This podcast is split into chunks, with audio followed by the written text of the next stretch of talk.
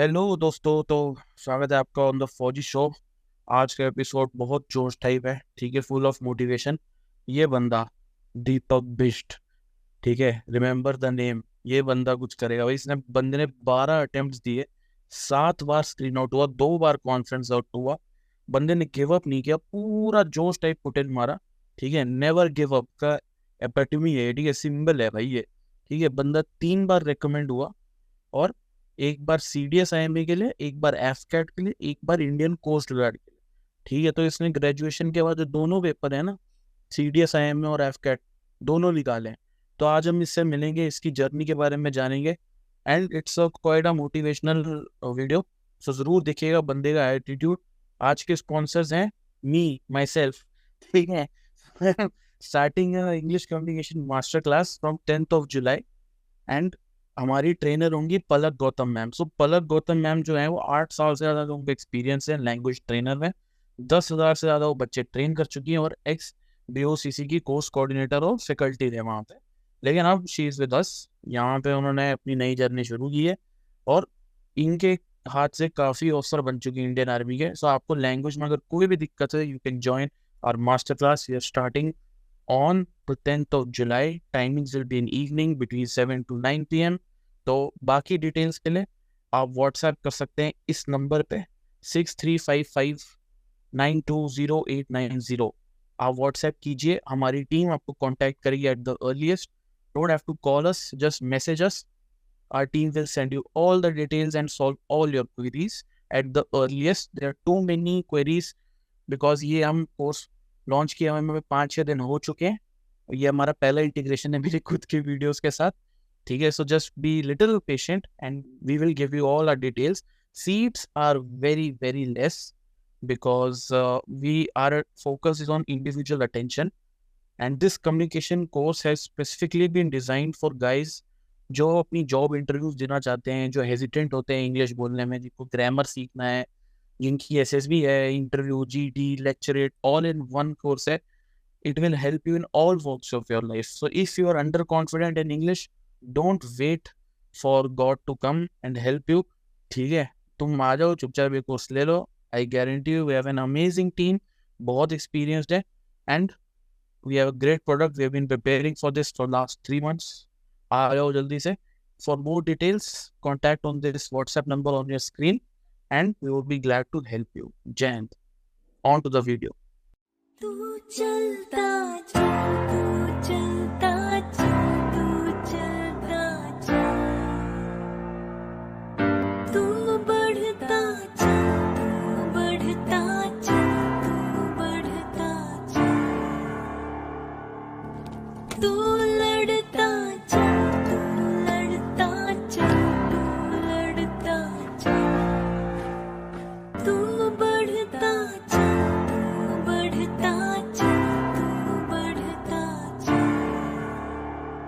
जय हिंद, वंदे मातरम और भारत माता की जय। स्वागत है आपका द फौजी शो में। द फौजी शो में सामाजिक ज़िम्मेदारी की तरफ़ एक विनम्र कोशिश है। इस शो से इकट्ठा किया हर पैसा भारत के वीर फाउंडेशन में जाएगा, ताकि हमारे शहीद भाई बहन की फैमिलीज़ को कोई भी आर्थिक समस्या ना आए। आपकी लाइक शेयर और सब्सक्राइब से किसी की सहायता हो सकती है। क्योंकि मैं खुद एक एक्स एन डी हूँ और नेशनल डिफेंस अकेडमी में तीन साल ट्रेनिंग किया हूँ। मैं सम्मान करता हूँ हर उस भाई बहन का जो सरहद पर है, ताकि हम जैसे लोग आप और मैं चैन नींद सो सके। जय हिंद, वंदे मातरम एंड भारत माता की जय। स्वागत है आपको on the Fauji show today we have with us very special guest Deepak Bisht so Deepak Bisht की बड़ी इंटरेस्टिंग और मोटिवेशनल स्टोरी है, ठीक है which he has lived and he is here to share his experience ठीक है। 12 SSB attempts he has given 7 times screen out 2 times conference out and 3 times he has got recommended prize once for Coast Guard, second IMA, CDS, and third for AFCAT. So heartiest uh, congratulations, first of all, Deepak, on your Thank you so much, sir. Uh, and thanks a lot for inviting me. So, yeah, thank you so much for accepting the invitation, rather, because thank you, sir. ना कुछ सीखने को मिलेगा बच्चों को तुझसे. So I'm sure this will be a great uh, experience. And guys, heads up, तुम लोग पता है comment section में सब बदमाश लोग ठीक है. He is only 23 years old ठीक है? तो कमेंट सेक्शन में लिखना मत करो कि ये टेरिटोरियल आर्मी के लिए नहीं है। तो इसलिए he was born in the year 2000 ठीक है? He just looks very mature ठीक है? So uh, दीपक यार पहले तो तू ये बता कि कहाँ से तेरे को ये मोटिवेशन मिली कि मैं फौज में जाना है मेरे को? सर बेसिकली फौज का मोटिवेशन तो uh, मैंने नाइन्थ में ना एनसीसी ज्वाइन की थी।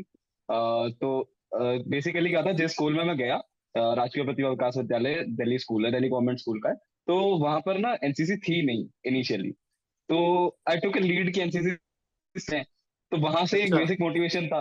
तो सीएटीसी अटेंड किया फिर सी सीएटीसी कैंप अटेंड करने के बाद आई गॉट फिर वहाँ से उसके बाद फिर सर बेसिकली मैं ना रानीखेत से बिलोंग करता हूँ।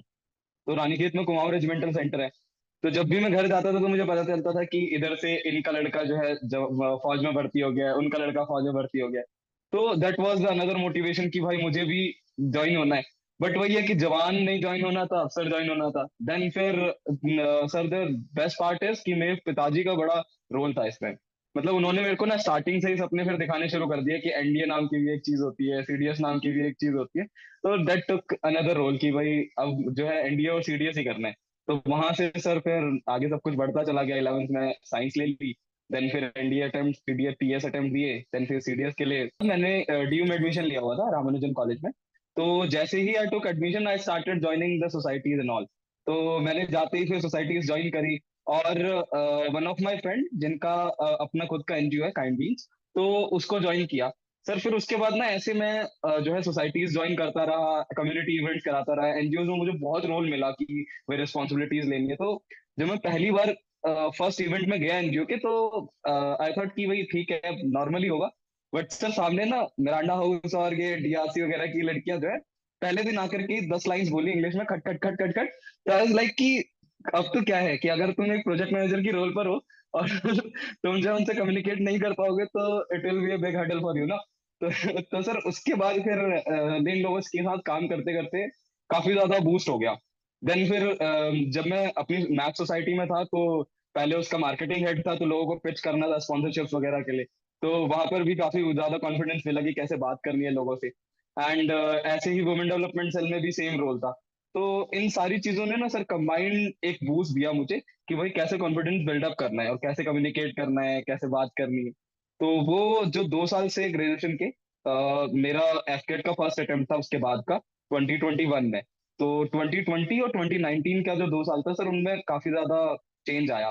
पर्सनालिटी में भी और कम्युनिकेशन में भी और इंटरेक्शन वगैरह में भी। तो इन सबने काफ़ी हेल्प किया। Then you give your first uh, CDS and AFCAT. Yes sir so you clear it in first attempt. Yes sir sir first AFCAT दिया वो क्लियर हो गया. देन एफकेट के लिए मैं जो है उस टाइम पर मैंने ऑनलाइन गाइडेंस लिया था एमास से एमास ग्रेटर नोएडा में. तो सर वहाँ पर क्या हुआ कि वहाँ से uh, सब कुछ सीखा. तो उसके बाद मैं अंदर हुआ स्क्रीन इन हुआ. पहली बार स्क्रीन हुआ चौथे अटेम्प्ट में. तो उसके बाद वहाँ पर कॉन्फ्रेंस आउट हो गया. देन सर उसके बाद कंटिन्यूसली चार बार में स्क्रीन आउट हुआ. एफकेट के लिए सीडीएस के लिए कोस्ट गार्ड के लिए और फिर एफकेट के लिए. मतलब uh, पहले मैं गया four F S B Varanasi. Then फिर मैं गया अलाहाबाद और उसके बाद फिर मैं जो है कोस्ट गार्ड के लिए गया था कोस्ट गार्ड के स्क्रीनिंग प्रोसेस में और उसके बाद फिर मैं दोबारा देहरादून गया एफकेट के लिए। तो यहाँ पर फिर चार बार स्क्रीन आउट हुआ। तो सर, यहाँ पर तो मुझे ऐसा लगता है कि जब एक बार तुम्हारे ऊपर वो रिपीटर वाला ठप्पा पड़ जाता है ना तो सिनेरियो बहुत चेंज हो जाते हैं। मतलब पहले मैं फ्रेशर एंट्री में था तो मैं थोड़ा बहुत कंट्रीब्यूट कर देता था तो सब चल जाता था। बट उसमें नहीं चल रहा था। तो इसमें ना सर इसमें क्या था कि मैंने फिर सारे के सारे जितने भी टेलीग्राम पर ग्रुप वगैरह है, सब ज्वाइन किए। ठीक है उनमें दबा के जो है रोज पीपीटी वगैरह की प्रैक्टिस करी। और दूसरा सबसे बड़ा रोल था एक मेरा फ्रेंड बना ये वन एफ़ में जब मैं कॉन्फ्रेंस आउट हुआ था। तो मैं और उस, उसने जो है हम दोनों ने साथ साथ प्रैक्टिस स्टार्ट करी। मतलब मार्च 2021 से लेकर के अभी तक की बात है हम लोग रोज प्रैक्टिस कर रहे थे। मतलब हम दोनों के फैमिली में हमारी इतनी बात नहीं होती थी। मतलब मेरी अपने घर पे इतनी बात नहीं होती घर वालों से, जितनी हम दोनों की आपस में होती है। हम सुबह पार्क में मिल रहे हैं तो भी पीपीटी ये सब डिस्कस कर रहे हैं। शाम को मिल रहे हैं तो मुझे यहाँ पर लगता है कि फ्रेंडशिप बहुत बड़ा रोल प्ले करती है। तो वहाँ पर फिर हम लोग, और वो कभी भी स्क्रीन आउट नहीं होता। तो उसने थोड़ा बहुत बताया कि कैसे करना है। फिर मैंने थोड़ा बहुत वो तिगड़म नहीं होती कि जैसे मान लो कोई बच्चा ग्रुप डिस्कशन में बहुत ज़्यादा बोल रहा है। तो उसको अप्रिशिएट कर दो। Very nice point given by chest number this तो जैसे ही उसको हम अप्रिशिएट करते हैं तो अपनी तरफ़ आ जाता है थोड़ा सा तो ये सारी चीज़ें करी। और एक और चीज़ सर स्क्रीनिंग के लिए तो कि अ, सबसे बड़ा गेम जो मुझे लगा वो है कि ग्रुप गोल सर मोस्टली क्या होता है ना कि हम लोग ना इंडिविजुअलिज्म की तरफ़ चले जाते हैं कि मेरी स्टोरी मेरी स्टोरी बट सर जहाँ पर हम लोग ये भूल जाते हैं ना कि ग्रुप का सबसे बड़ा फंडा है तो वो चीज़ सबसे बड़ा ब्लंडर है। मेरा एफोस वाला जो अटेम्प्ट था जिसमें मैं one F S B Dehradun वाला सर वहाँ पर क्या हुआ कि एक पिक्चर थी जिसमें दो तरीके की थीम्स बन रही थी, दो पूरे ग्रुप में। एक था रनिंग करा रहे थे और एक था जो है वो क्लीननेस ड्राइव करा रहे थे। तो सर, अब यहाँ पर क्या है रनिंग और क्लीननेस ना आधा आधा ग्रुप डिवाइड हो गया था। तो वहाँ पर मेरे माइंड में आया कि क्यों ना हम लोग प्लॉगिंग ड्राइव करा दें। प्लॉगिंग में क्या होता है सर, हम रन कर रहे होते हैं उसके साथ साथ हम लोग बेस भी पिकअप करते हैं। ये आइडिया मुझे आया एनजीओ से क्योंकि मैंने किया हुआ था एनजीओ में ये सब। तो वहाँ से मुझे आइडिया आया और मैंने ये बोला। तो सर वही बात थी कि जैसे ही मैंने दोनों ग्रुप्स को जो डिवाइड हो गए थे, सब ग्रुप में उनको कनेक्ट किया तो सब लोग मेरे साथ आ गए। तो that was a major point मुझे लगा कि जैसे ही हम लोग ओपन माइंड तरीके से सोचते हैं ना थ्रू आउट दैट स्क्रीनिंग और ग्रुप डिस्कशन प्रोसेस तो कहीं ना कहीं ऐसा पॉइंट मिल जाता है जिसको हम लोग उस टाइम पर बोल पाते हैं कि अच्छा ऐसा कर लेते हैं। तो वो एक बड़ा वो था और बाकी सिर्फ़ चार बार स्क्रीन आउट में थोड़ा ये तो होता ही है कि बार बार घर आ रहे तो दोस्त ही पूछते हैं, भाई, एक दिन में आ गया तो वहाँ पर वहाँ पर मेरे फ्रेंड्स का काफ़ी बड़ा रोल था कि जब मैं एक दिन में आता था ना तो वो मुझे ले जाते थे। तो बाहर हम लोग घूमने उमने जा रहे हैं, फिर मिठाई उठाई खा रहे हैं तो उसके बाद फिर जो है, वहाँ पर वो चीज़ें, वो लोग जो है थोड़ा सा टोन डाउन कर देते थे कि अरे ठीक है, अगले अटेम्प्ट में हो जाएगा। तो वो एक और बड़ा रोल था। ठीक है मैं मैं तो मेरे काफ़ी दोस्त हैं जो स्क्रीन आउट होते हैं, ठीक है? एंड वहीं पे रुक जाते हैं, इलाहाबाद, भोपाल, पाँच दिन घूम कर फिफ्थ डे पे हाँ पापा कॉन्फ्रेंस आउट हो गया टिकट कर दो बट नहीं सर ये इसका तो ये था कि मैं ना साथ साथ कोचिंग भी पढ़ा रहा था। लॉजिक मेवन क्लासेस करके कोचिंग इंस्टीट्यूट है तो वहाँ पर मैं इकोनॉमिक्स पढ़ाता था। तो अ, जैसे मैं दोस्त बोल रहा हूँ तो वहाँ पर भी जो फैकल्टीज हैं वो दोस्त जैसे ही हैं। तो उनका रोल ये था कि सर मैं ना यहाँ पर टेस्ट बना करके चले जाता था। जब भी मेरा एसएसबी आता था उससे पहले मैं टेस्ट शेड्यूल कर देता था। टेस्ट तो मैं पाँच ही दिन के शेड्यूल करता था बट वो पता है कि मुझे मैं पहले दिन में आ जाता हूँ ये मुझे पहले से नहीं पता था। तो, मैं पाँच दिन का टेस्ट शेड्यूल करके उनको दे के जाता था। तो ये एक मुझे लगता है कि रिस्पॉन्सिबिलिटी हमेशा रहती थी कि मुझे वापस आना है और फिर आगे आकर के फिर वही पेज से स्टार्ट करना है पढ़ाना वढ़ाना। तो मेरी एब्सेंस में वो लोग काफ़ी बढ़िया तरीके से टेस्ट वेस्ट सब कंडक्ट कर लेते थे।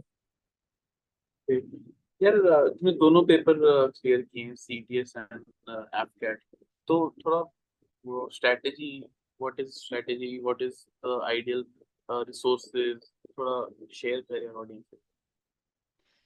सर एफकेट और सीडीएस का क्या है ना सर एफकेट क्लियर करना बहुत ज़्यादा आसान है सीडीएस के मुकाबले। और सीडीएस में मुझे लगता है कि सर सीडीएस में ना हमें कभी भी टॉप नहीं मारना मतलब पूरे सौ सौ नंबर नहीं लाने तीनों पेपरों में। एक स्ट्रेटेजिक गेम है। जैसे अगर मैं आपको इंग्लिश का बताऊँ तो इंग्लिश में सर गिने चुने पीवाईक्यू से, से पता चल जाता है कि पैटर्न क्या आ रहा है। तो अगर हम उन्हीं पीवाईक्यूज पर प्रैक्टिस करते जाए तो वो हो जाता है। और सबसे, मुझे सबसे ज़्यादा प्रॉब्लम होती थी इंग्लिश वाले पेपर में, क्योंकि सर इंग्लिश के पेपर में ना अस्सी तक का स्कोर मुझे लगता है कि तुम्हें जीएस में बचा लेता है है ना? अगर तुम इंग्लिश में स्कोर कर दो अस्सी तक तो जीएस में बढ़िया हो जाता है। तो मेरा अस्सी तक पहुँचता नहीं था। तो सर इसके लिए क्या है कि एक बार ही ना मुझे लगता है कि जो ग्रामर वाला पूरा पार्ट है, कि वर्ब नाउन प्रोनाउन ये पूरा कोर्स एक बारी तो करो ही। तो इसके लिए ना टेलीग्राम पर बहुत सारे सर जो है फ्री वीडियोस पड़ी हुई हैं। ठीक है? किसी भी टीचर की उठा लो फ्री वीडियोस फ्री कोर्स पड़ा हुआ है। तो अगर एक बार बैठ करके नोट्स बना लो मैंने अपनी एक इंग्लिश की नोटबुक बनाई थी, जिसमें मैंने ग्रामर का पूरा लिखा था ए टू जेड तो वहाँ से मुझे वो वाले क्वेश्चंस में हेल्प हुई कि ये वर्ब है या नाउन है जो अंडरलाइन करके दे देता है। उसके बाद एरर्स में बहुत हेल्प हो जाती है इनसे। तो ये सारी चीज़ें ना इंग्लिश में हेल्प करती हैं। और उसके साथ साथ सर प्रैक्टिस बहुत ज़रूरी हो जाती है। टेलीग्राम पर ना काफ़ी सारे ग्रुप्स है, जिनमें क्विज होती है डेली इंग्लिश की। तो हम लोग क्या करते थे, उन वो लोग जो है टॉपिक दे देते कि आज इसकी क्विज होती है। तो मैं क्या करता था कि जो है सुबह रिवाइज कर लेता था, शाम को जाकर के क्विज अटेंड करता था। तो इससे भी प्रैक्टिस हो गई, बाकी मॉक तो हम दे रहे हैं, उससे भी प्रैक्टिस हो रही होती है। सर जीके के लिए अगर मैं बोलूँ जो जीएस का पेपर है, उसमें साइंस वाला पार्ट हर कोई कर लेता है, अगर वो साइंस बैकग्राउंड से है। क्योंकि नाइन टेंथ तक की आती है एनसीआरटी एनसीआरटी से काफ़ी कुछ हो जाता है। और दूसरा पीवाई क्यूज बहुत ज़्यादा रिपीट होते हैं साइंस के पेपर में तो खासकर। तो अगर मैं पीवाई क्यूज करके जा रहा हूँ तो फिर तो भी हो जाता है। और सर, रही बात बाकी वाला जो पोर्शन है, उसमें बहुत बहुत ही स्ट्रेटेजिक तरीके से पढ़ना है। जैसे पॉलिटी पढ़ लो। पॉलिटी के खूब सारे क्वेश्चन आ जाते हैं। तो जैसे ही हम पॉलिटी पढ़ रहे होते हैं तो फिर पॉलिटी से काफ़ी सारे क्वेश्चन कवर होते हैं। अब जैसे ज्योग्राफी है तो ज्योग्राफी में सर सारा नहीं पढ़ना ना। एक अपना जो है करंट्स पढ़ लो। है ना? और फ़िज़िकल ज्योग्राफी का पार्ट पढ़ लो। इलेवेंथ क्लास की जो एनसीईआरटी है सर वो भी मुझे लगता है कि अगर एक बार ही रीड कर लो तो हो जाता है। मतलब मैंने मेरे साथ तो क्या था कि मैं इलेवन ट्वेल्थ को पढ़ा रहा था तो मैं उनसे पूछता रहता था।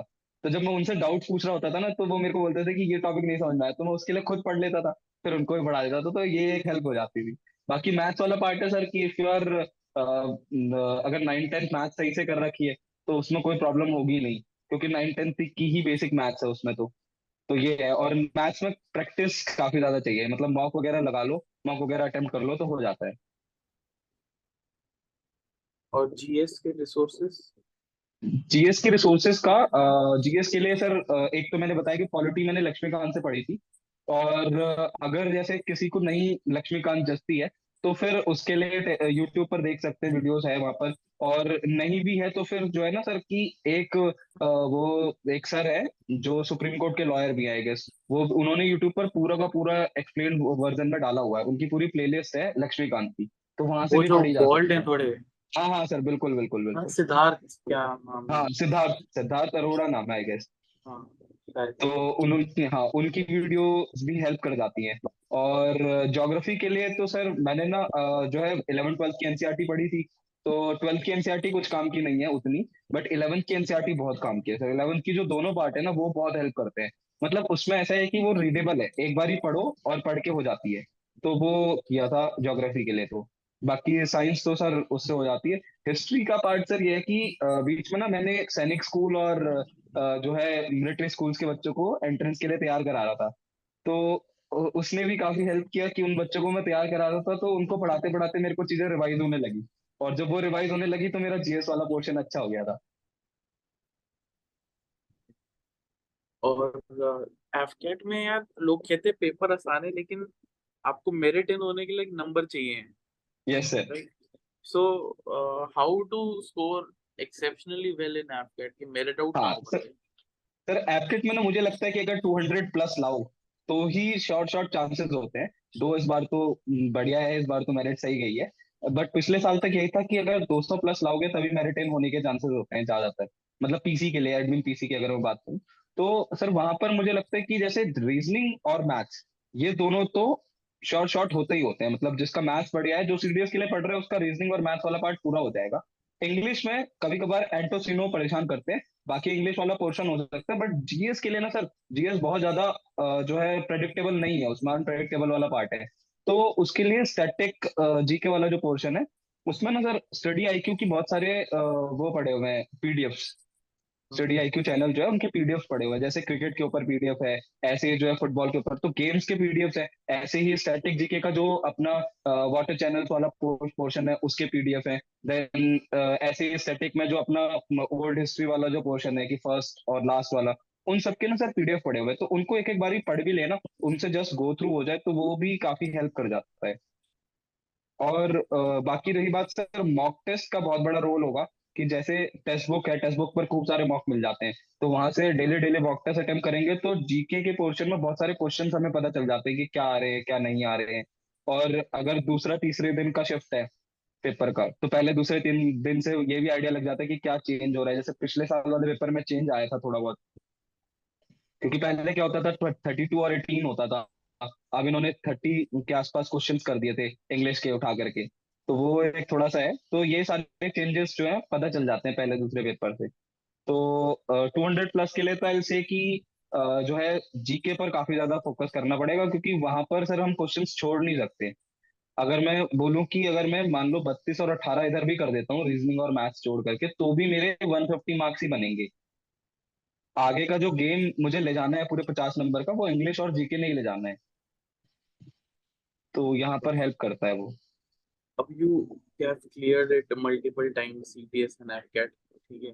So you are going for SSB again you are getting either screened out or conferenced out so what how to handle failures कि यार मैं फिर you know I have failed myself my parents या माय टीचर बच्चों में ये काफ़ी doubt रहता है how to handle failures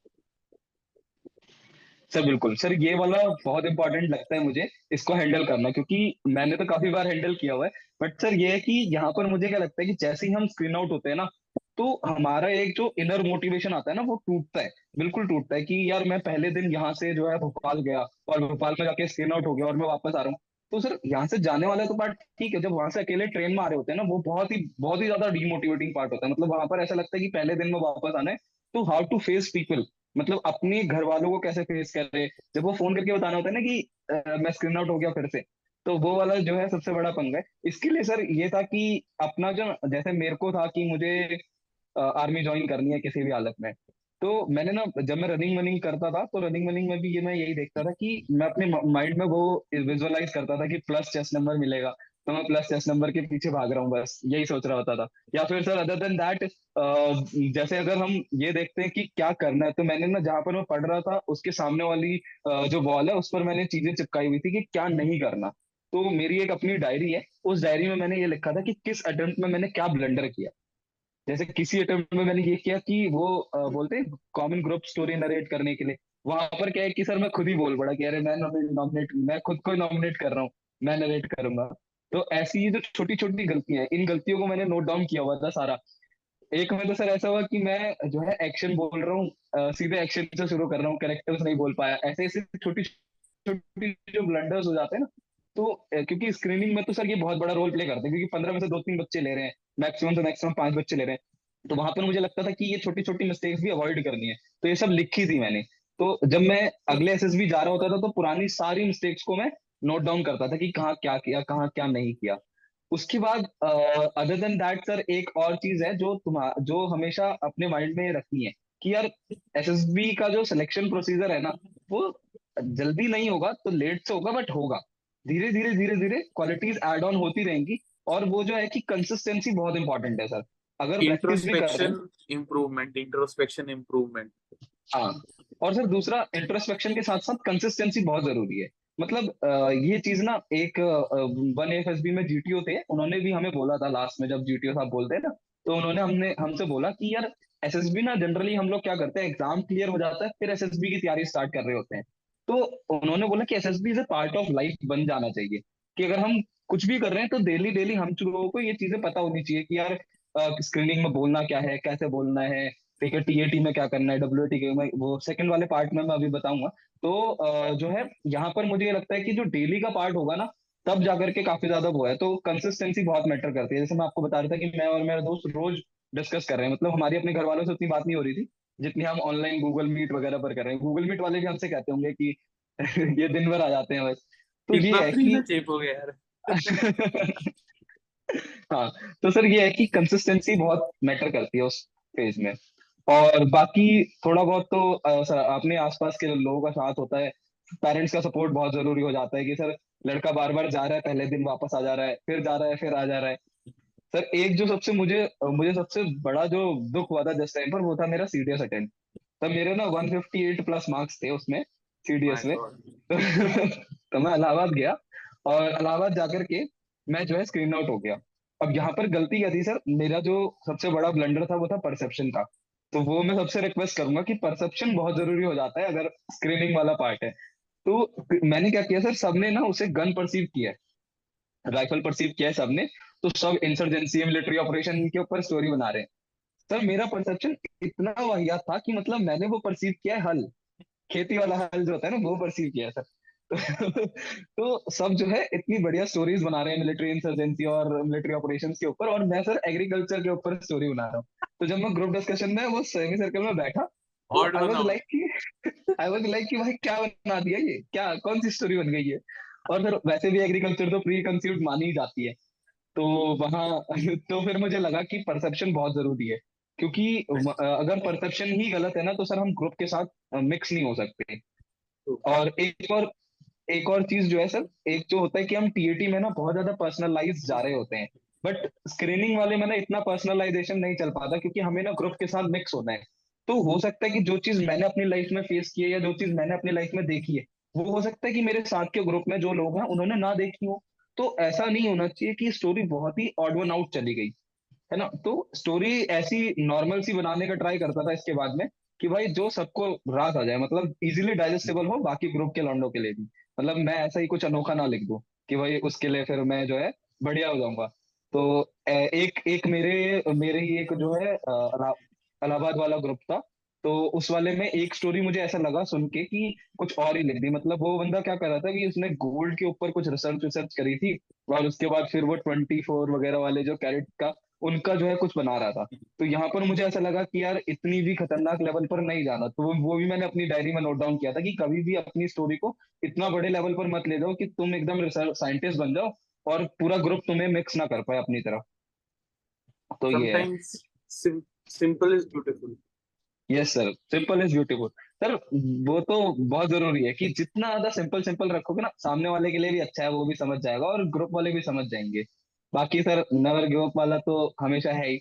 वो एक पोस्टर लेकर के चिपका दो सामने की, बस गिव अप नहीं करना। एसएसबी है, कभी ना कभी तो हो ही जाएँगे रिकमेंड तो और ये लाइनें ये मेरे दोस्त बोलते थे मेरे को कि अरे ठीक है, कभी मतलब सर ऐसा है कि मेरे जो, मेरे, आज मेरे से ज़्यादा खुश मेरे दोस्त हैं पूरे। मतलब मेरे दोस्तों को ना पूरा प्रोसेस रट गया है। अगर मैं कोई भी इवेंट पे जाता था ना तो मेरे से कहते थे कि चलो एक स्टोरी मिल गई है तुझे आज लिखने के लिए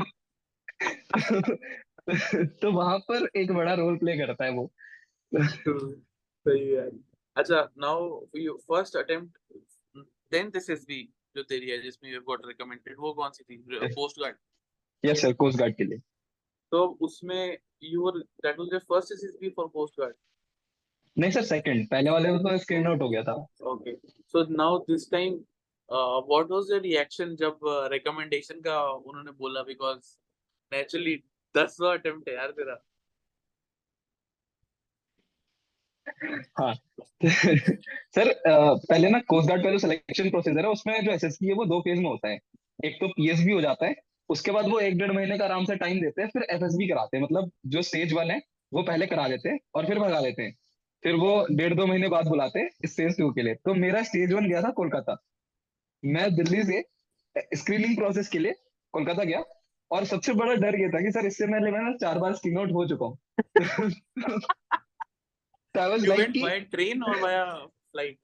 सर ट्रेन ट्रेन and कितने देर का सफ़र था वो? अरे सर दो दिन लग जाते लगभग लगभग पूरे। तो दो दिन ट्रेन में बैठ के गया और वहाँ पे जाके screen out but luckily sir ये सबसे बड़ा डर था। मेरे लिए। मतलब ऐसा था कि मैंने सोचा आज मैं ट्रेन ले रहा हूँ और दो दिन बाद में कोलकाता पहुंचूँगा। तो अगर मैं स्क्रीन आउट हो गया तो मैं आऊँगा कैसे अगले दो दिन? क्योंकि पहले बाकी जर्नी में एक दिन होता है ज़्यादा से ज़्यादा डेढ़ दिन होता है। बट सर दो दिन की जर्नी ना उस ट्रेन में और जब स्क्रीन आउट हो क्या हो तो बड़ा दुख होता है उसमें। तो मैं वहाँ गया और जाकर के मैं स्क्रीन इन हो गया वहाँ पर भी। सर वहाँ पर भी सेम चीज़ मैंने प्रोसेस लगाया था कि वही कैसे ग्रुप को जोड़ना है। मतलब उसमें तो ऐसा हुआ कि उसमें मुझे ऐसा लगा कि ये जो पूरे नौ अटेम्प्ट है ना सर, मैं इसमें बेशक स्क्रीन आउट हो रहा था बट मैं कंटिन्यूअसली इंप्रूव कर रहा था खुद को। मैं चीज़ें लिख रहा था साथ में, उन चीज़ों को अपने उसमें जो है इन्वॉल्व कर रहा था। तो उस दिन मुझे ये रियलाइज़ हुआ कि जो जो चीज़ें मैंने लिखी, वो बाकी लोग मिस्टेक कर रहे थे। और वो चीज़ मेरे माइंड में क्लिक हो रही थी कि भाई ये नहीं करना, ये तो इसकी वजह से तू वहाँ स्क्रीन आउट हुआ इसकी वजह से वाराणसी में स्क्रीन आउट हुआ ऐसे करके। तो वहाँ पर जीडी में भी ऐसा हुआ कि सबने बोला कॉमन ग्रुप स्टोरी नरेट करने के लिए। तो ऐसा था कि एक बंदे ने ना पूरे जीडी में पार्ट नहीं लिया था तो उसको खुद एसएसआर ने पूछा कि तुम्हें कुछ बोलना है? तो सर, उसने जीडी खत्म नहीं हुआ, उसने खुद ही बोल दिया कि I want to nominate chest number 16 तो मेरा नाम ले लिया उसने सीधे सीधे तो आई वाज लाइक कि हाँ यहाँ कुछ इफ़ेक्टिव स्क्रीनिंग हुआ है। सर उसके बाद ना ये लोग उसके बाद क्या होता है कि कोस्ट गार्ड में पीएसबी में मिलता है एक लेटर जिसमें लिखा रहता है रिकमेंडेड फॉर एसएसबी तो वो रिकमेंडेड वर्ड जब मैंने पढ़ा ना तो आई वाज लाइक कि अरे ये तो बढ़िया हो गया तो मैंने उसी की फ़ोटो खींची बस और फिर घर पे बताया कि मैं स्क्रीन इन हो गया। अच्छा recommended for SSB recommended from SSB नहीं। नहीं recommended for FSB final selection board FSB okay okay हाँ। तो, तो सर वहाँ पर जब मैंने वो रिकमेंडेड वर्ड पढ़ा ना क्योंकि सर उसकी ना स्टैम्प लगती है बड़ी सी रिकमेंडेड फॉर एफएसबी करके उसकी स्टैम्प लगती है। तो मैं उसको पढ़ के बड़ा खुश हो गया। आई वाज लाइक कि अरे भाई साहब बस यही चाहिए और कुछ नहीं चाहिए। तो फिर मैंने घर पे बताया कि मैं स्क्रीन हो गया हूँ। तो घर वाले तो अलग खुश कि अब तो तुझे वहीं रहना है। मैंने कहा नहीं नहीं नहीं वापस आ रहा हूँ। तो उनको ऐसा लगा कि यार स्क्रीन इन हो गया अब क्यों वापस आ रहा है? तो सर ये था कि उस दिन तो सब खुश थे। फिर अ, मेरा जो है जून में मैं स्क्रीन इन हुआ था और मेरा कोस्ट गार्ड का जो फाइनल सिलेक्शन था, वो सितंबर में था मतलब फ़ेज़ टू जो था। तो जून से लेकर के सितंबर तक का टाइम था मेरे पास, उसमें मैंने खूब प्रिपरेशन मारी। तो जब मैं वहाँ गया, फिर टेंथ अटेम्प्ट था ही तो मैं एक माइंड में ये लेकर के गया था कि यार, दसवां अटेम्प्ट है। जब अब वो वो शीट भरनी होती है ना सर, जिसमें अपने एसएसबी अटेम्प्ट लिखने होते हैं। तो आई वाज लाइक कि अब ये दस अटेम्प्ट के लिए तो एक और शीट मांगनी पड़ेगी। तो भाई तो तू used to ask for another sheet नहीं सर उसके बाद ये हुआ कि जैसे ही मैं दसवें अटेम्प्ट में घुसा तो उन्होंने कॉलम पंद्रह कर दिए। तो मुझे ये लगा अच्छा। चलो शर्म बच गई अब तो। uh, what is what was your AIR in all the three? CDS, AppCat, and uh, हाँ सर एक मिनट पहले मैं इसमें वो बता दूँ कि अ, क्या घर वालों का क्या रिएक्शन था? सर, ये था कि जैसे ही मैं एफएसबी में रिकमेंड हुआ तो परफॉर्मेंस तो सब सही चल रही थी, सब लोग बोल रहे थे कि यार तू हो जाएगा हो जाएगा। ऐसे ही सेम ना मेरे साथ जो है देहरादून में हुआ था। देहरादून में भी सब मेरे को बोल रहे थे कि हो जाएगा हो जाएगा। और मैं मैं वहाँ पर था चेस्ट नंबर वन तो अब मुझे ये नहीं पता कि वो लोग वहाँ लाइट वाइट फिट कर रहे थे या फिर मेरा वेटिंग चल रहा था। बट मैं ये सोच रहा था कि मेरा वेटिंग चल रहा होगा। तो सर, बहुत देर तक वेट हुआ तो उसके बाद में वहाँ कॉन्फ्रेंस आउट हो गया तो यहाँ पर ना सब लोग कह रहे थे कि तेरा वेट होगा, ये होगा, वो होगा। तो यहाँ पर पूरे ग्रुप ने जब बताया तो उसके बाद फिर मेरा वेट हुआ। जब मैं अंदर घुसा तो फिर उन्होंने मेरे से पूछा कि अ, कुछ सजेशन हैं? मैंने कहा नहीं। तो कहते नहीं नहीं फिर भी सोच लो कुछ तो होंगे।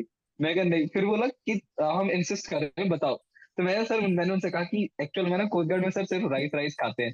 मतलब सुबह शाम थोड़ा जो है रोटी कम मिलती है क्योंकि वहाँ पर ना उन्होंने ह्यूमन रिसोर्स बाहर से हायर किया हुआ है। तो थोड़ा बहुत है वहाँ पर। तो मैंने उनको ये बोला कि, सर, रोटी भी ऐड हो सकती है। तो मेरे से पूछे, पूछते कि, तुम्हारा तो ढाबा है तो तुम्हें तो आती होगी तो मेरे से ज़्यादा अच्छा खाना बना लेते तो ये सब बात चल रही थी नॉर्मल नॉर्मल फिर जब रिज़ल्ट आया तो उन्होंने बोला कि चेस्ट नंबर ट्वेंटी जो मेरा था, सर, मैं खड़ा उठा तो मैंने, पहले तो मुझे ये समझ में नहीं आया कि क्या चल रहा है।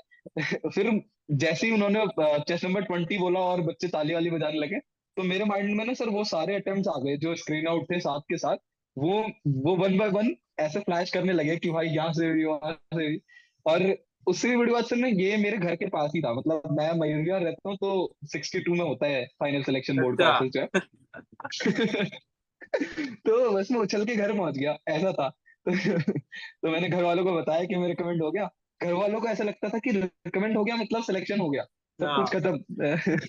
हाँ अब तो बस लड़का कल से वर्दी पहन के चला जाएगा। हाँ, ऐसा लग रहा था घर वालों को। तो मैंने बताया कि हो गया मैं। उसके बाद जब मैंने अपने दोस्तों को बताया, मेरा एक दोस्त अजय मैंने उसको बताया कि मैं हो गया। सर, मुझे ऐसा लगता है कि जितना खुश मैं हुआ, उतना ही खुश वो भी हुआ होगा, है ना? और जो मेरा, जिसके साथ मैं प्रैक्टिस कर रहा था, भानु जो अभी ऑलरेडी आईएमए में है तो हम दोनों ना 2021 से साथ साथ प्रैक्टिस कर रहे थे। सर, देखो, एक तो भगवान का आशीर्वाद कह सकते हैं कि वो भी, वो आईएमए के लिए रिकमेंड हुआ, सत्ताईस तारीख को। और मैं रिकमेंड हुआ कोस्ट गार्ड के लिए तीस तारीख को। तो हम दोनों ना सेम टाइम पर रिकमेंड हुए। हमारा तो पहला रिकमेंडेशन बिल्कुल सेम टाइम पर आया। तो मैं उसको बता ही नहीं पाया क्योंकि उसके मेडिकल्स चल रहे थे। फिर उसको ऐसे ही पता चला फिर कॉल हुआ। तो सब बड़े खुश थे उस टाइम पर तो.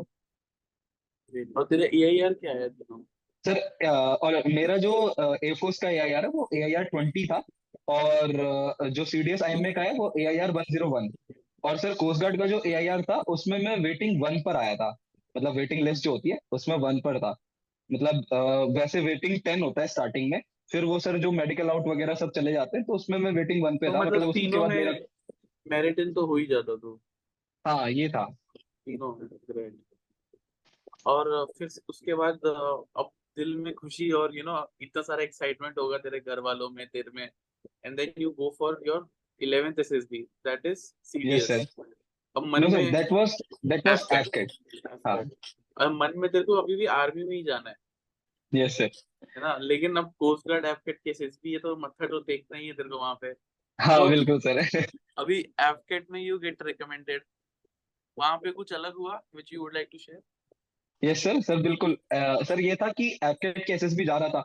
अब मुझे, मैंने ना आज तक अपनी लाइफ में हमेशा देखा था पूरे दस अटेम्प्ट्स में कि जो रिकमेंडेड होते हैं ना, उनको अलग से बोलते हैं कि हु आर प्रीवियसली रिकमेंडेड फिर वो हाथ खड़े करते हैं पूरे जो डे वन होता है उसकी भीड़ में, वो लोग हाथ खड़े करते हैं, फिर उनको ऐसे बोलते हैं कि अच्छा ये ये चेस्ट नंबर प्रीवियसली रिकमेंडेड है।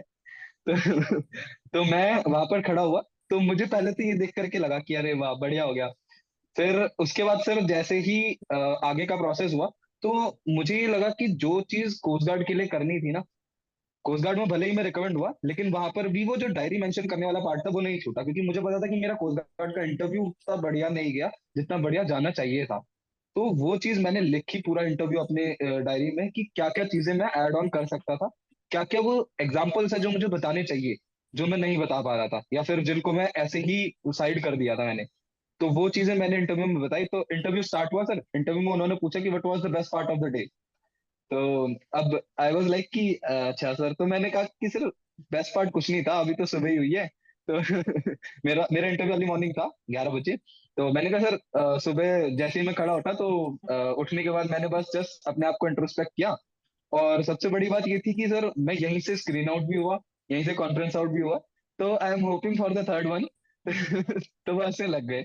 तो यहाँ पर मैंने ना एक वो कहते हैं ना कि सर इंटरव्यू में अपने हिसाब से चलाने वाला जो पार्ट होता है, यहाँ पर मैंने थोड़ा सा उन्हें हिंट दिया कि मैंने सर ये जो पूरे दस अटेम्प्ट हैं, इनमें मैंने काफ़ी कुछ इम्प्रूव किया है अपने अंदर।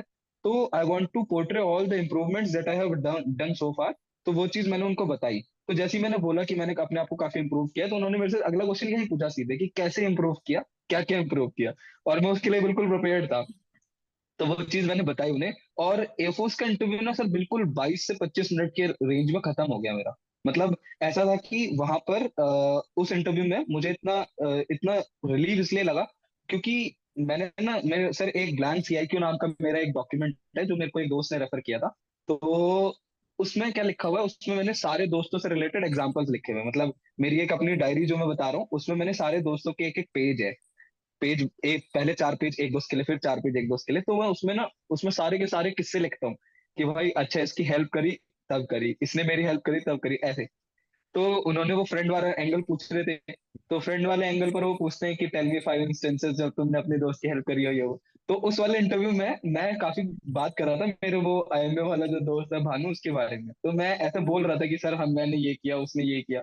बट फिर उसने मेरे को टोका, कहते कि no I will now you not talk about Bhanu tell me some other तो मैंने ना सात टोटल फ्रेंड्स के नाम बताए थे फिर मैंने सबसे रिलेटेड दो दो तीन तीन एग्जांपल बताना शुरू कर दिया मतलब मैं ना बारह एग्जांपल्स बता चुका था फिर जाकर के वो मेरे को कहते okay okay I understood that is ना उसके बाद से मेरा फ्रेंड्स का एक क्वेश्चन नहीं पूछा मेरे से।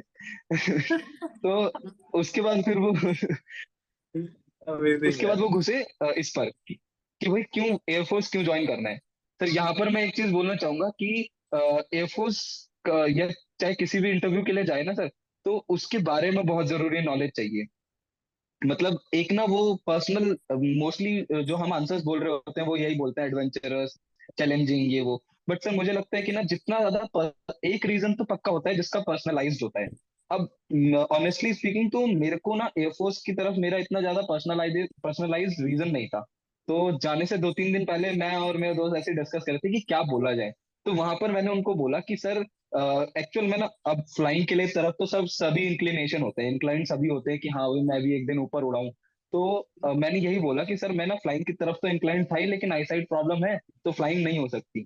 तो मुझे पता है कि फ्लाइंग फाइटर पायलट की क्लोज विसिनिटी में है फाइटर कंट्रोलर तो मैंने उनको बोला कि सर फाइटर कंट्रोलर बन के मैं अपने ये जो अपना जो मेन गोल था कि मुझे फ्लाइंग की तरफ़ इंक्लाइंड हूँ फ्लाइंग वाला जो पार्ट था वो भी पूरा हो सकता है। और uh, मैं फाइटर पायलट की क्लोज विसिनिटी में रहूँगा तो मैं वो चीज़ें भी फुलफिल कर पाऊँगा। तो उस तो वहाँ पर मेरे को तगड़ा ग्रिल किया फाइटर कंट्रोलर के रोल के ऊपर। तो मतलब उन्होंने मेरे से क्या नहीं पूछा तो यहाँ पर एक ना यूट्यूब पर वीडियोस पड़ी हुई है जिसमें खुद फाइटर कंट्रोलर्स के इंटरव्यूज़ है। तो वो मैंने एक इंटरव्यू देखा था तो उन्होंने बताया कि कैसे कैसे होता है। तो मैं मेरा आंसर ऐसे स्टार्ट होता है sir as a fighter controller we are the 360 degree eye of the fighter pilot तो जैसे मैंने बोला ना वी और मैं थोड़ा सा पॉज लिया तो वो हंसने लग गए। तो फिर उन्होंने मेरे से काफ़ी ग्रिल किया कि भाई क्या इंटरसेप्टिंग कैसे करते हैं ए एवैक सिस्टम क्या है इंडिजिनियस रेडार्स क्या है, ये सब चीज़ें काफ़ी पूछी। और यहाँ पर मुझे रियलाइज़ हुआ कि हाँ अगर उस चीज़ की नॉलेज है, जो चीज़ बोलनी है तो फिर इंटरव्यू काफ़ी आसान लगने लगता है। लास्ट में फिर एक क्वेश्चन वो फंसना ही था कि क्यों कोस्ट गार्ड ज्वाइन करनी है या एयरफोर्स तो वहाँ पर सर मैं सीधे सीधे बोल गया कि मुझे कोस्ट गार्ड नहीं ज्वाइन करनी। तो कहते what is your course of action for next six month क्योंकि कोस्ट गार्ड की ज्वाइनिंग ना जनवरी में होनी थी और एफकेट की ज्वाइनिंग तो जुलाई में होनी है अभी। तो फिर मेरे से कहते कि, अब छह महीने क्या करोगे? मैंने कहा, सर, कुछ नहीं इंट्रोस्पेक्ट करूँगा। कहते, अब क्यों इंट्रोस्पेक्ट करना है? मैं कहा, सर, कुछ इंप्रूवमेंट्स तो और भी हो सकती है ना, वो इंप्रूव कर लूँगा अकेडमी जाने से पहले। कह रहे कि अच्छा तो मतलब एयरफोर्स अकेडमी तुम पक्का जा रहे हो? मैंने कहा, सर वो तो अब रिज़ल्ट के ऊपर है। तो कहते, सपोज़ नहीं जा रहे। तो मैंने कहा, सर ओके तो अगर नहीं जा रहा हूँ तो फिर तो ऐसा हो सकता है कि मोस्ट प्रोबेबली रिटर्न में मार्क्स कम हो। तो मैं वहाँ पर भी ये कबूल नहीं कर रहा था कि मेरे को कॉन्फ्रेंस आउट कर देंगे। मैं कहा, सर, अगर रिटर्न में मार्क्स कम होंगे तो मैं क्या करूँगा कि अगली बारी में और दबा के पढ़ूँगा और इस बार से भी डबल मार्क्स लेकर के आऊँगा। तो ना उन्होंने मेरे से सीधे पूछा कि व्हाट इज़ योर स्कोर तो मेरा स्कोर था दो सौ तीन। तो कहते कि what is the double of it मैंने कहा तो तीन सौ का तो पेपर होता, चार सौ छह कैसे लाऊँगा? तो सर ये दो तीन चीज़ें हुई लास्ट में। फिर लास्ट में मैंने उनको ये बोला कि सर मैं इन्फोसिस ज्वाइन करूँगा जुलाई में बेशक ज्वाइन करूँ। अगर इसमें नहीं हो पाया तो नेक्स्ट वाले अटेम्प्ट में ज्वाइन करूँगा। तो वो एक पार्ट था। अच्छा यू गेट रिकमेंडेड फिर ऐप कैट में मतलब यू आर लाइक कि हाँ ठीक है मैं तो ऑलरेडी रिकमेंडेड हूँ यार तब भी उतनी खुशी थी फिर नहीं नहीं सर एफकेट वाला तो और खतरनाक है सर। एफकेट में क्या है ना one F S FSB Dehradun में जो ऑडिटोरियम है उसमें क्या है कि ऑडिटोरियम के सामने एक स्टेज है। स्टेज के सामने ना ऐसे जालियाँ लगाई होती हैं वो छोटी छोटी सी है। और अब होता क्या है कि जो रिकमेंड होता है, उसको ऐसे चढ़ के ऊपर आना होता है। तो सर कॉन्फ्रेंस खत्म हो गई थी साढ़े ग्यारह, पौने बारह बजे तक और रिज़ल्ट अनाउंस हो रहा साढ़े तीन बजे तक। तो हमें लगा कि बहुत सारे बच्चे रिकमेंड हो गए होंगे, क्योंकि ऑलरेडी सर हमारे बैच में ना ग्यारह, बारह बच्चे थे जो प्रीवियसली रिकमेंडेड थे। तो आई वॉज़ लाइक कि यार, बहुत सारे बच्चे रिकमेंड हुए होंगे। तो और उससे भी बड़ी बात, सर कॉन्फ्रेंस में क्या हुआ, मैं बाहर बैठा और जैसे मैं बैठा ही था, उतने में घंटी बज गई, मैं अंदर चला गया। तो कहते हाउ वाज द फ़ूड मैंने कहा sir good how was the stay मैंने कहा सर गुड कह रहे एनी सजेशन मैंने कहा नो सर कहते थैंक यू सो मच तो जब मैं बाहर आया ना तो मुझे लगा, चलो, अब टिकट बुक कर लेनी चाहिए वापस की, क्योंकि होने वाले तो है नहीं. क्योंकि इससे पहले मैं ना जितने भी लोगों से सुना था, मैंने ये सुना था कि एयरफोर्स में जनरली वो वेट कराते हैं। तो ऐसा मुझे लगता था। तो ये वाला भ्रम टूट गया, मुझे लगा कि चलो, मैं तो कॉन्फ्रेंस आउट हो रहा हूँ, क्योंकि भगा दिया मुझे तो। तो इसीलिए मेरा वो जो बारह बजे से लेकर के साढ़े तीन बजे तक का टाइम था ना सर, वो काफ़ी डिफ़िकल्ट था। मतलब मैं ऐसे कभी इधर पढ़ रहा हूँ, कभी उधर पढ़ रहा हूँ। तो उसके बाद वो आए, कहते okay so gentleman lot of recommendations today तो जो उन्होंने बोला लॉट ऑफ़ तो मैं समझ गया कि अच्छा बहुत सारे होंगे। तो सर उन्होंने फिर क्या किया, बोले chest number fifteen and chest number thirty दो थे और हम दो जस्ट ऊपर चढ़े। और जैसे ही मैं स्टेज पे पहुँचा तो सब लोग मेरे से ग्रुप वाले थे सब लोग ताली वाली बजा रहे थे। फिर उस स्टेज पे जाकर के मुझे ऐसा लगा ना कि यार ये है वो रियल स्टेज जो हम रिकमेंडेशन वगैरह की बात करते क्योंकि कोस्ट गार्ड में क्या था कि हम लोगों को रिकमेंड होने के बाद सीधे पीछे खड़े कर दिया था। तो जैसे ही वहाँ पर मैं स्टेज में घुसा तो अ, सब लोग ताली बजा रहे तो मुझे फिर वहाँ पर भी रोना तो आ ही गया था कि यार चलो यहीं से स्क्रीन आउट हुआ था और यहीं पर पीपीटी की स्टोरी बैठ के लिखी है। बट ये था कि ऊपर से व्यू मुझे अभी तक नहीं पता चला था। अच्छा कितने सालों की जर्नी थी ये दीपक? हाँ सर ये जो जर्नी थी स्टार्टिंग हुआ था 2018 में जब ट्वेल्थ पास हुए तो पहला एसएसबी आया था सितंबर में। और उसके बाद से फिर अभी जो है 2022 में दिसंबर में जो है एपकेट हुआ और 2023 की फैब में जो है सीडीएस आई में हुआ था। तो ओवरऑल पाँच साल लग गए। पूरा एक पंचवर्षीय योजना बना दी।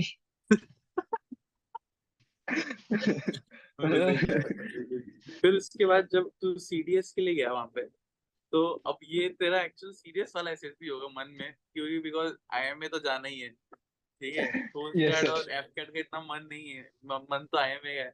सो इस एसएसबी में क्या हुआ and how was that recommendation moment sir इस एसएसबी में रिकमेंडेशन से पहले स्क्रीनिंग मूवमेंट था। मतलब सर उन्होंने ना रैंडम ऑर्डर में जो है चेस नंबर्स बताए स्क्रीनिंग के।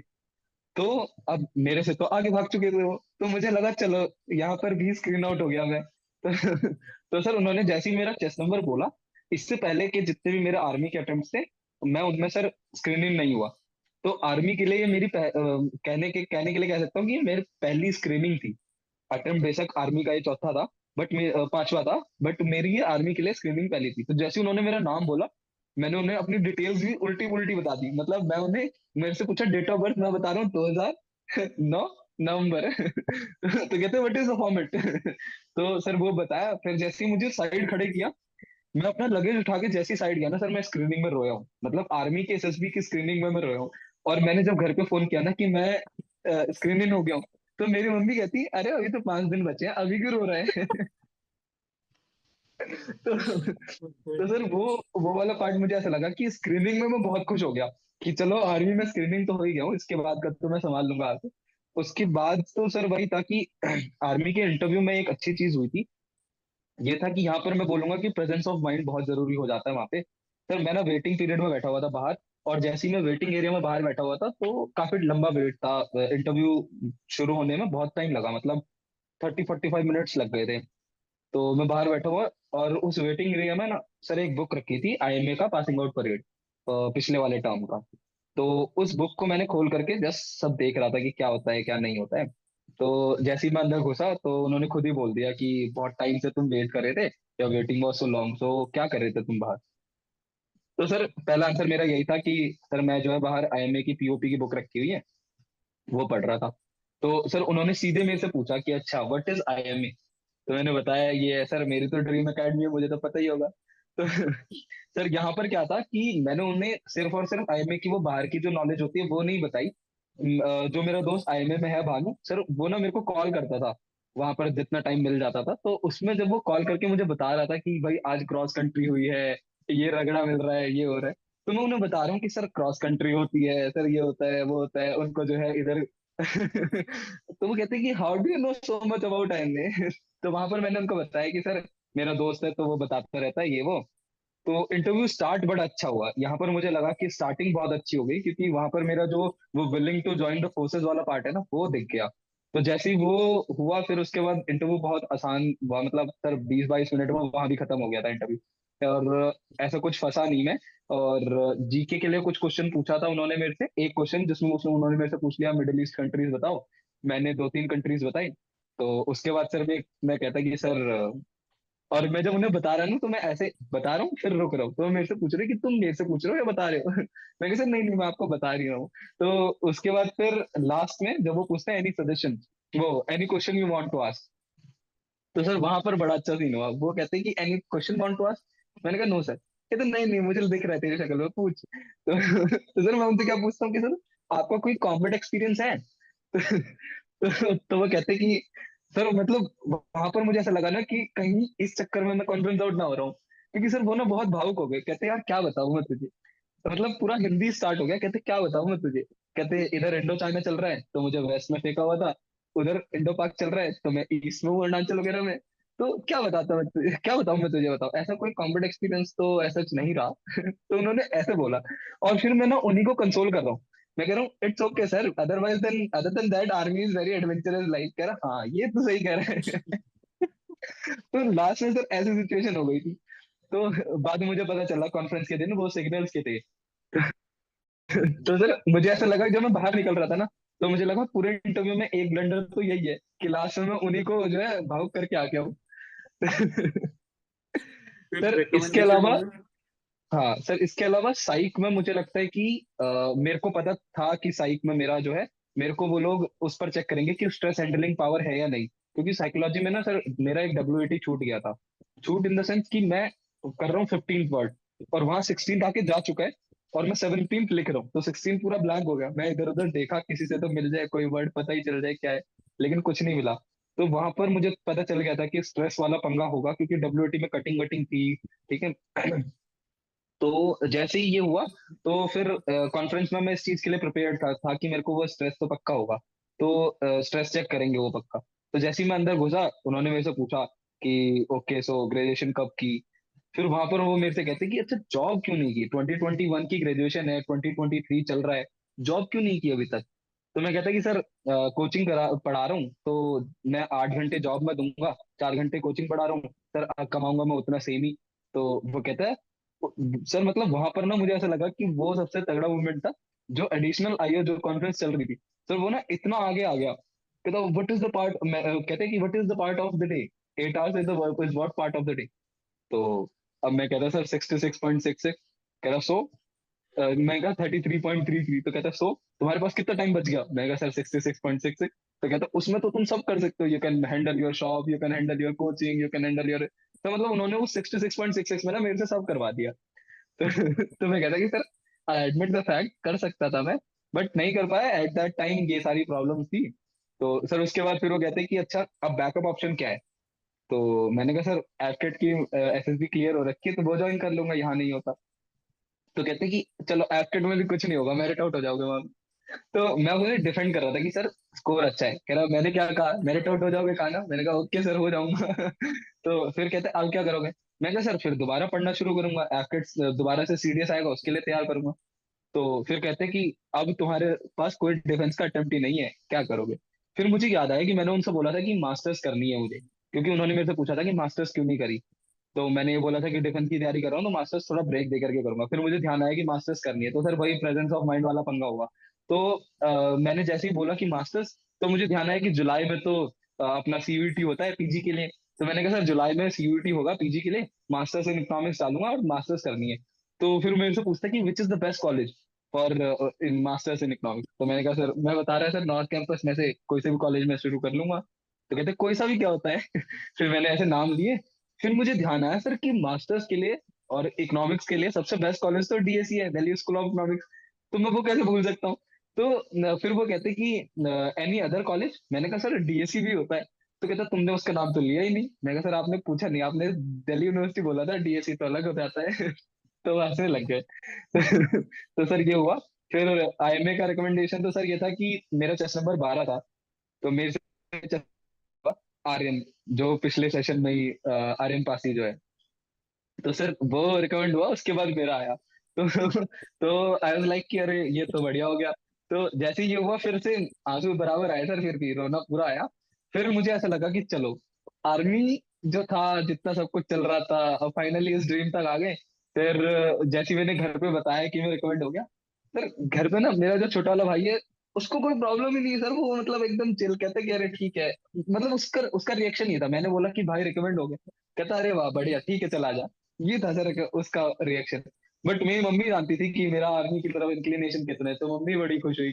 फिर ऐसे ही दोस्तों दोस्तों को बताया तो सब खुश हुए। बट ये था कि यहाँ आने तक ना दोस्तों की एक्साइटमेंट का वो हो गया था कि अरे ठीक है ठीक है तो बार बार अब जा ही रहे बट दोस्त फिर यही कहने लगे कि ठीक है फोड़ दिया होगा फिर से। आजा आजा वापस आजा Deepak, you are someone who has seen lot of failure in this journey. ठीक है? तो what is your message to the guy out there जो मेहनत कर रहा है लेकिन उसका हो नहीं रहा है कहीं ना कहीं वो फंस रहा है?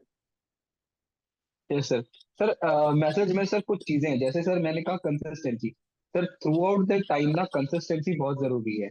और सर अगर मैं बोलूँ कि इन सारी चीज़ों के लिए तो मेरा जो अपना जो सेल्फ प्रिपरेशन वाला पार्ट है सर मैंने ना टीएटी के लिए थीम्स होती हैं।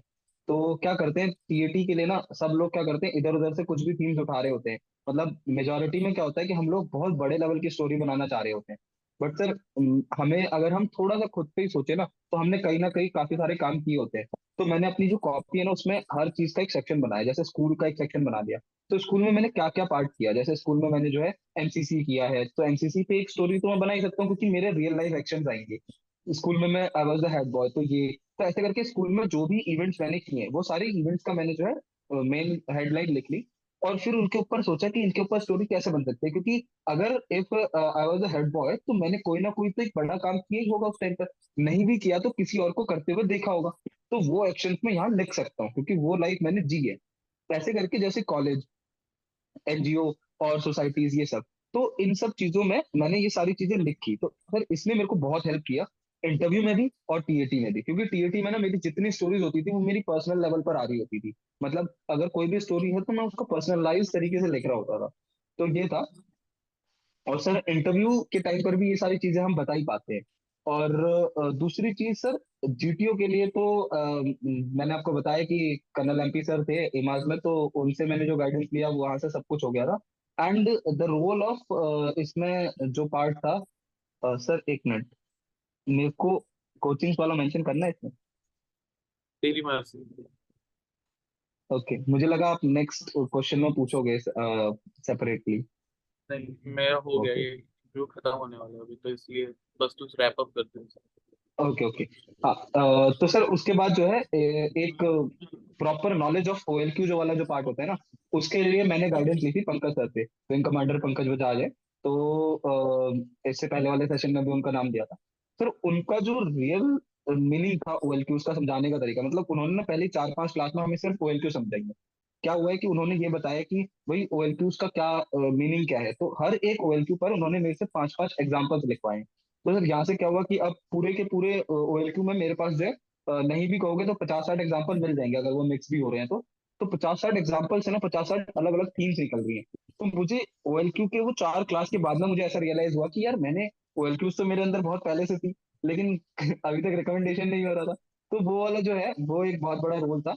मतलब उनका जो गाइडेंस था that was not only toward the SSB उन्होंने मेरे को जो है रियल लाइफ गाइडेंस वाला कह सकते हैं ना कि एक जो है रियल लाइफ में भी हम लोग वो सारी चीज़ें फॉलो कर सकते हैं। तो वो एक बहुत बढ़िया था। और उसके बाद सर रही बात आपका स्क्रीनिंग प्रोसेस का, वो तो मैं ऑलरेडी बता दिया था।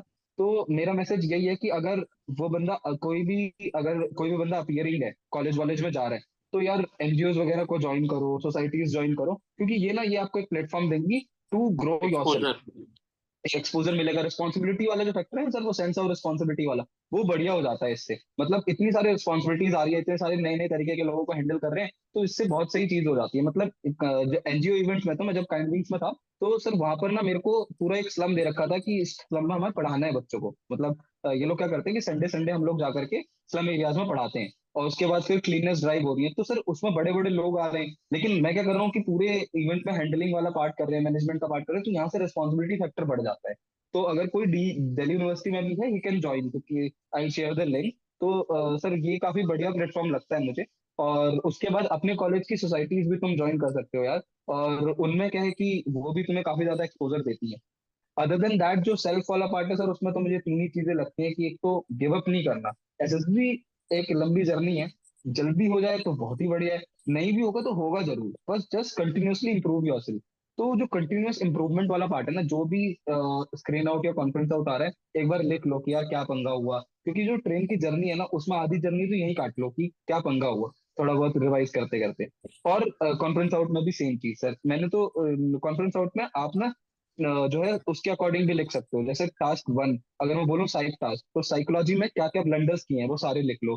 टीएटी में क्या क्या बारह की बारह टीएटी ग्यारह के ग्यारह टीएटी पूरी में जो है, उनकी थीम्स लिख लेता था। तो ये सब हेल्प करती है नेक्स्ट अटेम्प्ट में। और सर, तीसरी चीज़ लिखो। जितना ज़्यादा लिख सकते हैं ना, उतना ज़्यादा बेटर है। मतलब अगर मुझे कोई एक एग्ज़ाम्पल याद है तो मैं उसको याद ही नहीं छोड़ना। उसको लिख लेना है। जितना ज़्यादा लिखेंगे ना, सर, ये चीज़ें हेल्प करती हैं, क्योंकि माइंड में ना ये सब चीज़ें दोबारा चलता रहता है। तो जितना ज़्यादा लिख सकते हैं, उतना ज़्यादा लिखेंगे। और कंसिस्टेंसी और सर, बाकी तो वही है कि यार लाइफ में ना सारी चीज़ें होंगी बट थोड़ा बहुत साइड में चिल वगैरह तो चलता ही है। और रनिंग वगैरह का भी कर सकते हैं कि क्योंकि वही है कि सर, एक चीज़ मतलब मोनोटोन ना रहे। थोड़े, अगर जब एसएसबी की तैयारी कर रही है कर रहे हैं तो फिर थोड़ा सा ब्रेक दे दिया, नहीं तो इधर उधर कर लिया। Great. Uh, thank you so much, Deepak, for accepting my invitation. And uh, I'm Thank you, sure sir. last one hour was very, uh, you know, knowledgeable for all aspirants. And we wish you all the best for your training at IMA. अपना ध्यान रखना दोस्त और जब भी Yes, sir. Opportunity आएगा तो मिल एक बार मैसेज डाल देना और हाँ, uh, sure, sir. बाकी uh, thank you so much again. And guys, if you like this video, please like, share, and subscribe. Uh, we post video every Sunday 1 p.m. for you. Take care. Love you all. Jai